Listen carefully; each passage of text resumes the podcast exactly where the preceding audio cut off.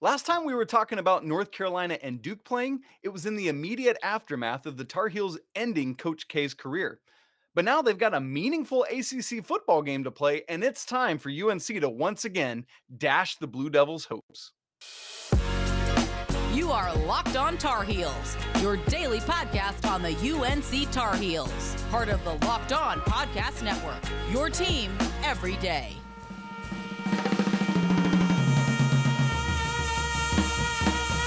Hey there, it's Thursday, October 13th, 2022.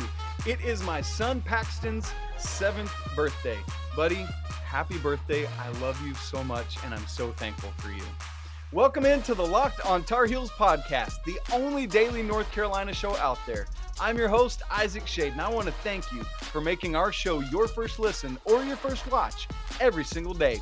Please don't forget, we're free and available anywhere you get podcasts so you can subscribe right now to make sure you don't miss a second of your team every day. Today's episode is brought to you by Bet Online. Bet Online has you covered this season with more props, odds, and lines than ever before. Bet Online, where the game starts. Boy, oh boy, it's great to be talking Carolina and Duke, but it's not February and it's not March. No, we have a meaningful football game between the Tar Heels and Blue Devils coming up. And that's why Isaac Schade and JJ Jackson are here with you today. The host of Locked On Blue Devils, JJ, the host of Locked On Tar Heels, Isaac, to help get you set and ready for this game coming up on Saturday. We're going to talk right now about the Duke side of things. And so, JJ, Duke is four and two more wins in their first five games than they had all of last season. Uh, wins so far over Temple, Northwestern, North Carolina A&T, and Virginia, who is struggling. The two losses came to Kansas 35-27 and to in overtime to Georgia Tech just last week 23-20. Total of 11 points uh, deficit in those losses, both one possession games.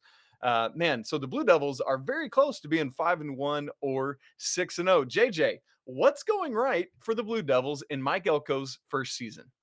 Yeah, you're not kidding. It, has been a lot of right for Duke so far this season. I was not expecting to be in this position, truthfully, coming into the Duke and North Carolina game. There's a lot for grabs in this one, and I think Duke uh, is a much more intimidating opponent for the rest of the conference, North Carolina included, given what we've seen through the first six weeks of the year. What's gone right for Duke has simply been to play at quarterback.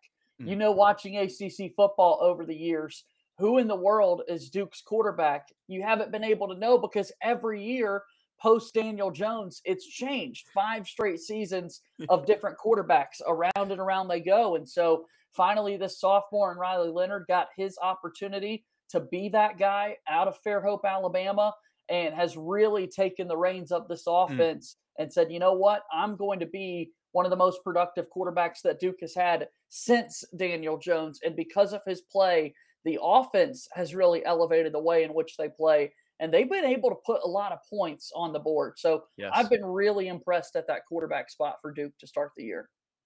What what exactly is it, JJ, that Riley Leonard is doing that's helping make that offense go? Taking care of the football. And and hmm. Isaac, that is that's a very simple answer to give you.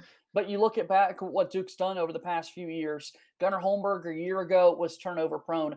The year prior, Chase Brice had the most turnovers of FBS quarterbacks. When his lone season after he played a couple of years at Clemson, transfers into Duke, and now he's doing good things at App State. I mean, he had a hell of a game against North Carolina earlier this year.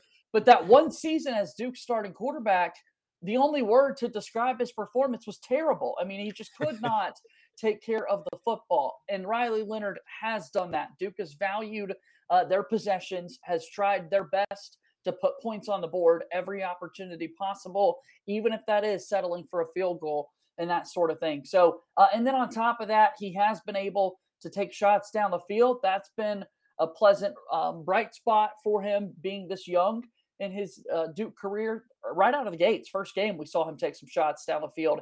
It's not a lot of dump off passes to running backs like Duke had with Mateo Durant a year ago. It's like, yeah. hey, we've got some weapons out there utilizing it. And then, yeah, most importantly, don't turn over the football. And that's exactly what Riley Leonard's done. That's great to hear for the Blue Devils. Now, there's also the the running game for Duke, and from what I've seen, it's been a pretty even split between Jalen Coleman and Jordan Waters. In fact, I was looking up the numbers just a little bit ago. They are dead even with 58 carries each this season. Not to mention Riley Leonard is the second leading rusher currently on this team. What what are the Blue Devils doing well in the ground game? And not to mention, a week ago, it was Jaquez Moore that had the most carries out of anybody in the backfield, another freshman running back. I, I, think just being able to split reps has been a great thing for this team. You knew that, look, Duke did go three and nine last year in the final season of David Cutcliffe's 14 year tenure as a head coach. Uh, and it just wasn't great to watch the football team outside of number 21 in the backfield. Mateo Durant broke the school single season record last year for rushing yards. Really remarkable stuff for Duke running the football, but Mateo Durant's not there anymore. So you've got to have a more balanced attack, a more balanced approach. And you mentioned being tied in carries there with Coleman and Waters. They've been effective. They've, you know, been able to uh, kind of spell Riley Leonard as well. And his ability to use his legs too has made it uh, a, a pretty dangerous rushing attack for the Duke football team. That's great. So JJ, let's, uh, you know, you hate to bring up losses, but in those games uh, at Kansas and against Georgia Tech, which, listen, let's not sleep on the Jayhawks. They're having a solid year thus far. What what were the issues that led? I, again, I know it was close games and could have very much gone in Duke's favor, but what ultimately led to Duke not being able to pull out those wins?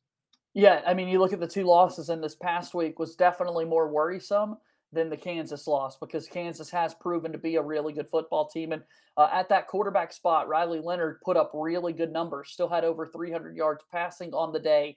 And uh, you mentioned his play so far this season. Last week, however, against Georgia Tech, he was under 50% passing with his completion percentage and then also threw for 100 and fewer than 150 yards. He had done that the week prior against Virginia, but still had a line of 12 for 16, something along those lines, a buck 40. If you told me going into that Virginia game that Riley Leonard would have less than 150 yards passing, I don't know how Duke would have been able to beat Virginia. But then you turn on the film, you watch how well they run the football, you re- remember this is Virginia. Uh, and, and, and, it starts to make a little bit of sense because that has been uh, one of the strangest teams in the conference so far this year. So uh, definitely their inability to have a productive passing game this past week against Georgia Tech really hurt them, um, which is unfortunate because Riley Leonard has played so well to start the year. He did have an interception, um, which you know taking care of the football again remains uh, the paramount objective, and so uh, yeah, it's it's just been a little bit of inconsistencies in their losses on the offensive side of the ball. Well, the nice thing is that even when the offense isn't performing great, you've got a defense right now for the Blue Devils who are allowing just 19.7 points per game, going to be tested obviously this week against the Tar Heels offense, coming in averaging 42.3 points per game. What is it that the Blue Devils have been able to do defensively to limit their opponents to under 20 points a game? Yeah, defense is the name of the game when you play for Mike Elko, and you know he's the former defensive coordinator at Texas A&M the past few seasons. Had a run at Notre Dame and spent a lot of years at Wake Forest with Dave Clawson, helping run that Demon Deacon defensive unit. Last year, the Heisman Trophy winner in our sport of college football was Bryce Young. He was only defeated twice, once in the title game and in the regular season, defeated by a Mike Elko coached defense in Texas A&M. So this guy knows his stuff when it comes to the defensive side of the ball. The big question mark going into the year was the secondary. They're known mm. commodities on the defensive line for Duke and Dwayne Carter and RJ Oben and VJ Anthony. They've made plays. Shaka Heyward was the leading tackler. He's one of the only players on Duke's defense that's getting all conference recognition and preseason outlets and that sort of thing. Everybody was wanting to know what is going to be this Duke secondary. What in the world are they going to look like? And they have really stepped up to the challenge. I've been really impressed with what we've got from somebody like Brandon Johnson stepping up mm. and making plays. Jalen Stinson has been active on the defensive side of the football for Duke. So their secondary stepping up when they need it to has been a big bright spot for the Duke defense. You love to see it. All right, folks, that is a great primer from JJ Jackson on the Blue Devils football team, what they've been doing so far this year. Much more for you coming about North Carolina and Duke in just a second. Bet Online is your number one source for football betting info this season. Find all the latest player developments, team matchups, news, podcasts, and in depth articles and analysis on every game you can find, like this North Carolina Duke game where the Tar Heels are favored by seven points. As always, BetOnline remains your continued source for all your sports wagering info with live betting and up to the minute scores from every sport out there. It's the fastest and easiest way to check in on all your favorite games and events, including the MLB playoffs going on right now MMA, boxing, and golf. So head to betonline.net or use your mobile device to learn more about all the trends in action. Bet online, where the game starts. It's a locked on crossover. Locked on Blue Devils and Locked on Tar Heels colliding ahead of the big game coming up this weekend between Duke and North Carolina from Wallace Wade Stadium. 8 p.m. Eastern kickoff, a late one under the lights. I'm JJ Jackson with uh, Isaac Schade from Locked On Blue Devils. And Isaac, we talked about Duke. Now let's talk about the North Carolina Tar Heels. Tell me a little bit about this Tar Heels team this season. Five and one on the year, and the talk around the country so far has been the play of your quarterback in Drake Maye. And that's absolutely the very first and main talking point, JJ. This guy is now in the top 10 on Bet Online's odds to win the Heisman. I mean, who would have saw that coming out of a preseason when you didn't even know who was going to be the starting quarterback until game week of the first game of the Tar Heels season. But Drake Maye has come in and not made folks forget about Sam Howell, but man, coming out of the Sam Howell era when you thought it couldn't get any better, it has been. Um, uh, and, and that's just the reality is that you've got other skill position players who have grown, and that's obviously helpful to him. But there is just a poise and a moxie about this young man that you just don't often see in a red shirt freshman. Now, he did come back down to earth ever so slightly last week in the win down at Miami threw picks, two of them, one right before halftime, one right after time. Prior to that, had only thrown one interception on the entire season. However, when you contrast that with the other numbers, currently Drake Maye is tied for the national lead with CJ Stroud for the most touchdowns responsible for in the nation at 24 third in the nation with passing touchdowns, 21. He's third in the nation in quarterback rating. He's just making all the right reads, um, not holding on to the ball too long, getting out of the pocket. He looks comfortable and poised, making p- good throws with good reads, good progressions, but also making very difficult throws. Had an insane touchdown pass to Josh Downs last weekend, Carolina's leading receiver like basically a fadeaway as a defender is diving at his knees and just put it right on the pocket. Drake Maye is doing everything that you could have hoped for and more for this Tar Heels offense. Yeah, you talk about the Tar Heels offense, and coming up at the conclusion of our podcast today, Isaac, we'll talk a little bit about the the major keys for for Duke and North Carolina win these games, and definitely limiting the passing attack is something that we'll focus on from the Duke side of things. In terms of those weapons, however, one of the names you just brought up, and Josh Downs, has been so electric last season for North Carolina and continuing it this season. However, but we know with any great passing attack, for a quarterback to have 21 passing touchdowns, it's not just Josh Downs right. that he's been throwing the football to. And quite right. honestly, through the first couple of weeks of the season, if memory serves, Josh Downs wasn't one of the bigger commodities of the Tar Heel passing game. Who have been some of those top target targets this season? That's a great question, JJ. And part of the reason he was not one of those top commodities the first couple game is he sustained an injury in Carolina's first game of the season, and so actually had to miss a couple games. Okay. And honestly, if we're being real about it, that was probably the best thing for the Tar Heels, who had option one, two, three, and forty-seven as Josh Downs last year. And so Drake Maye needed some more targets to be able to throw to. One of those, the biggest name you need to know outside of Josh Downs is Antoine Green. Now, while Josh Downs is the slot receiver, Green is the guy that's going to take the top off the defense. He had missed the first three games of the season, having suffered a collarbone injury this preseason, came back against Notre Dame, has had multiple touchdowns of over 50 yards already, and so is a perfect complement, deep threat to Josh Downs. Now, Drake Maye is not Sam Howell, for those of you who remember him, in terms of just deep shot after deep shot after deep shot. Drake Maye is taking what the defense gives to him. If it is that deep shot to someone like Antoine Green, fantastic. He's going to go after it. But if it's Josh Downs, wherever he's at, that's great too. Some other things you need to know about the passing attack are the tight ends. Carolina starts Kamari Morales, but then has two other guys in Bryson Nesbit and John Copenhaver who also come in and are really strong threats. While it's Morales that starts, it's Nesbit that's actually probably the most NFL draftable player out of that tight end group. He's kind of this hybrid tight end wide receiver player that uh, Drake Maye is really starting to show an affinity for. Had 98 yards two weeks ago, a season high or career high, excuse me, in receiving. And so you love to see that. Some other names to know in the receiving game are JJ Jones, who had a huge touchdown last week.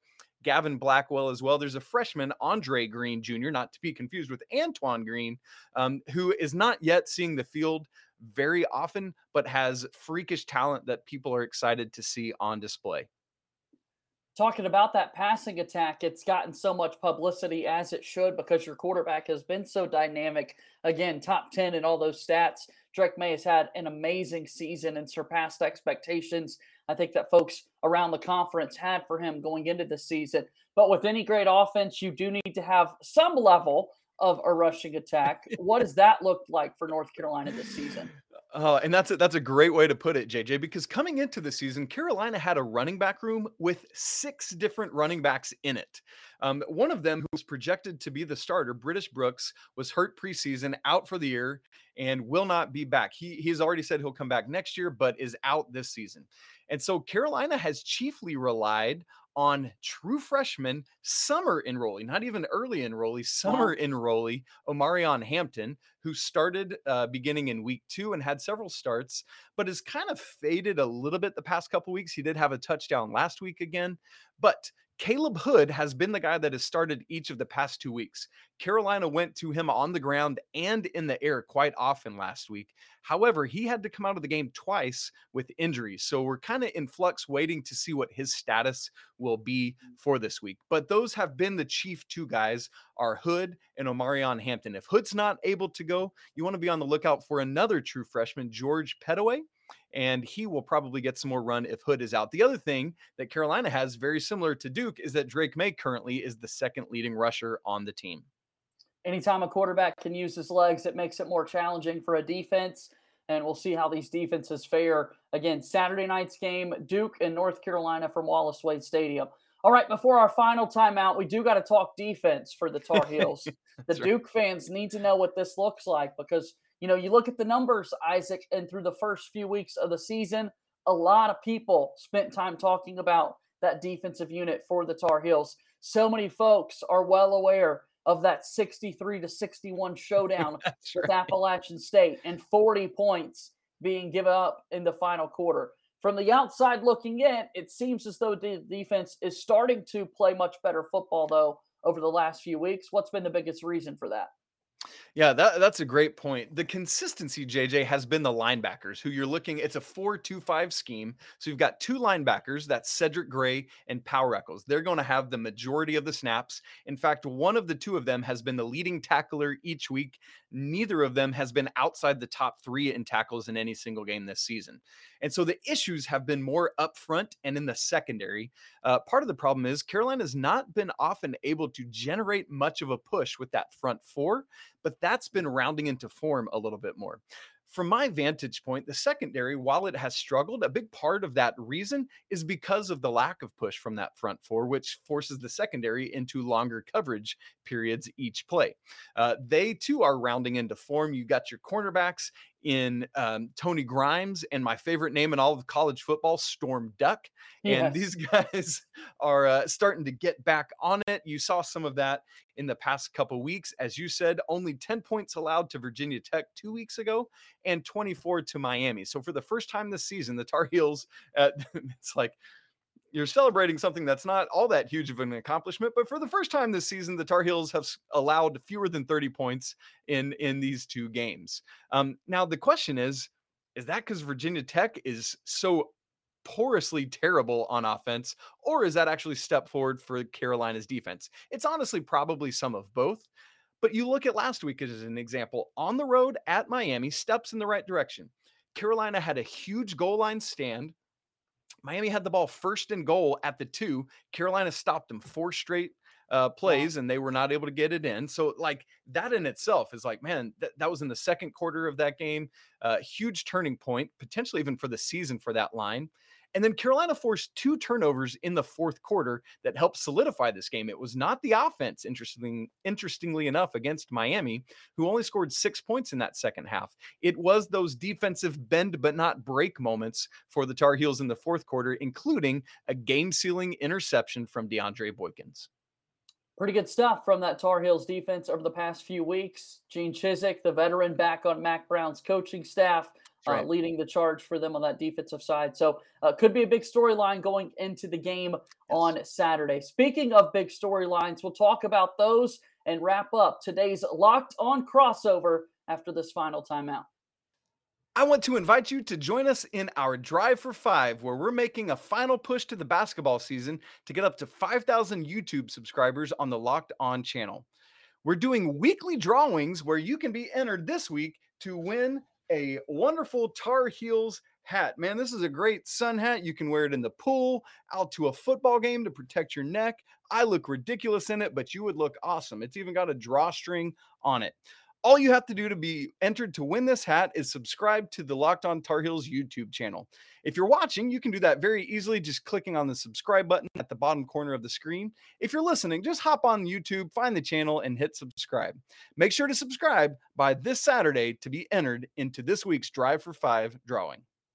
All right, folks, it is time for our final segment of this Locked On crossover with Locked On Duke and Locked On Tar Heels. Oh, man, got to figure out what's at stake in this game and how exactly it's going to play out between these two teams who seem to have something of an identity, but we're still trying to exactly figure out what that's going to be. So, JJ, as you look at this game in totality, we've talked about both teams.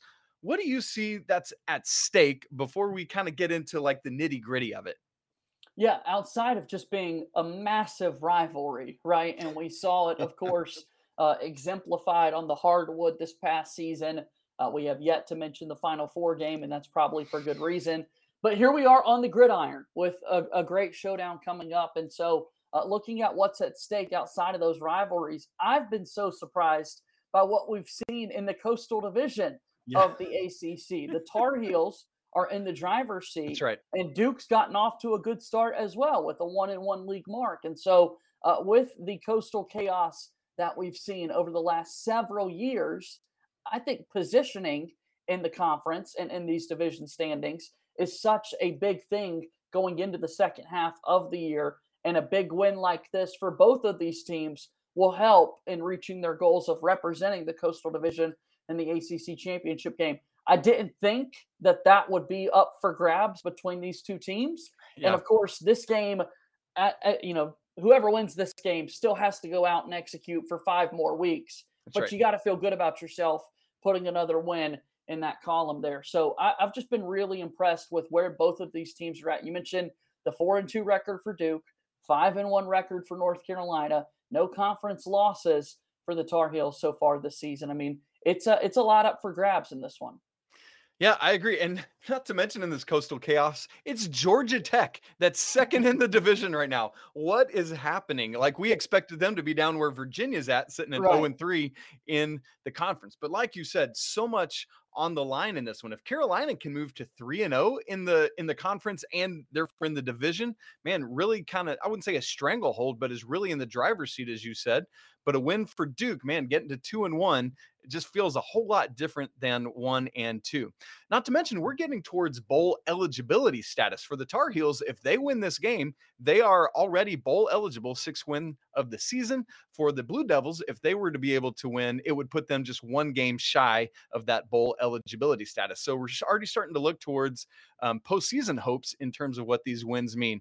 And oh, JJ, you better believe we got to talk about what happened on the hardwood. I'm not staying away from it because the Tar Heels are so proud of what happened there. And we have been waiting with bated breath to get that out there and just bring it up all over again, open up all the scabs, and uh, let's go with all of that noise. So we have we have not been uh, uh, waiting, sadly, to get to bring that back up. Yeah, no, we're uh, we're under 30 days away That's from right. a new college basketball season, so we'll have a lot more bragging rights up for grabs for sure.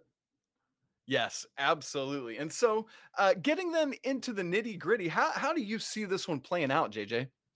I, I think you got to respect both of these offenses, what they've been That's right. able to do so far this year. I really think this is going to be an offensive football game. It's been this weird paradox in football over the years, Isaac, where you see two amazing defenses. You feel like nobody's going to be able to score. Is this going to be a battle of specialists? And next thing you know, they're scoring a million points. On the other hand, it feels like we've seen a lot of games where you've got outstanding offenses. No one's ever going to be able to come up with the stop. And then next thing you know, no one knows what touchdowns are in games like this.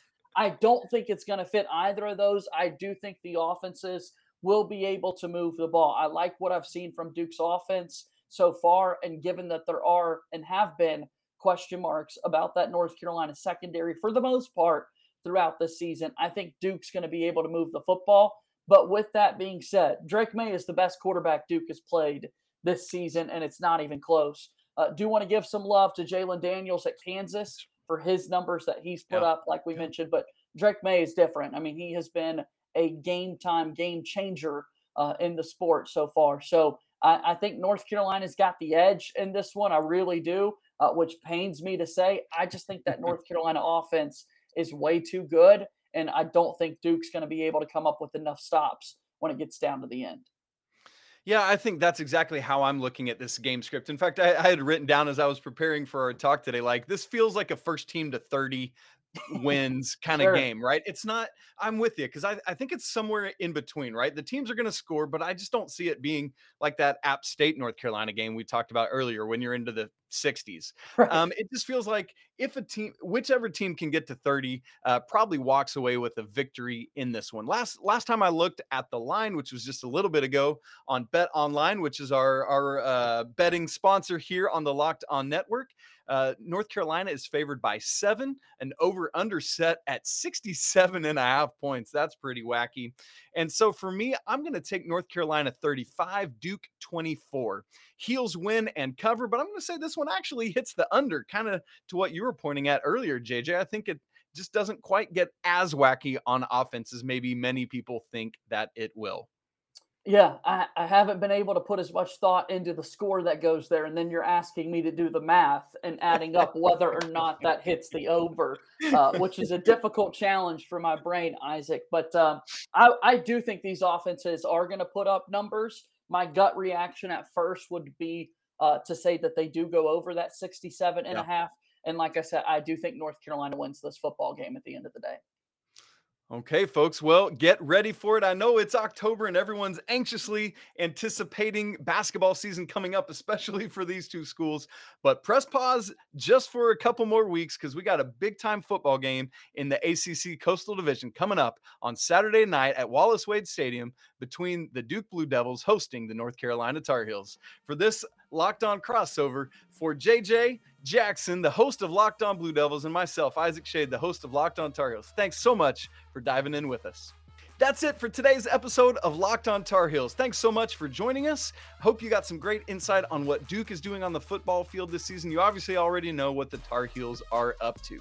Coming up tomorrow is our Carolina centric preview with Anthony Pagnotta, who joins me every Friday. You can follow the show on Twitter at Locked On Heels. You can follow me at Isaac Schade. You want to send an email to the show? Locked on Tar Heels at gmail.com. Get more on the ACC by making Locked On ACC your second listen of the day. Host Candace Cooper and the local experts of Locked On take you around the conference in 30 minutes, five days a week. Please don't forget you can subscribe to the show very easily. Please smash the like button, leave some great comments. Don't forget to ring the bell for those of you watching on YouTube so you can get notified every time a new episode drops. Once again, thanks so much for tuning in. Hope it's been an enlightening episode for you, and I want to remind you that it is always a great day to be a Tar Heel. Until tomorrow, peace.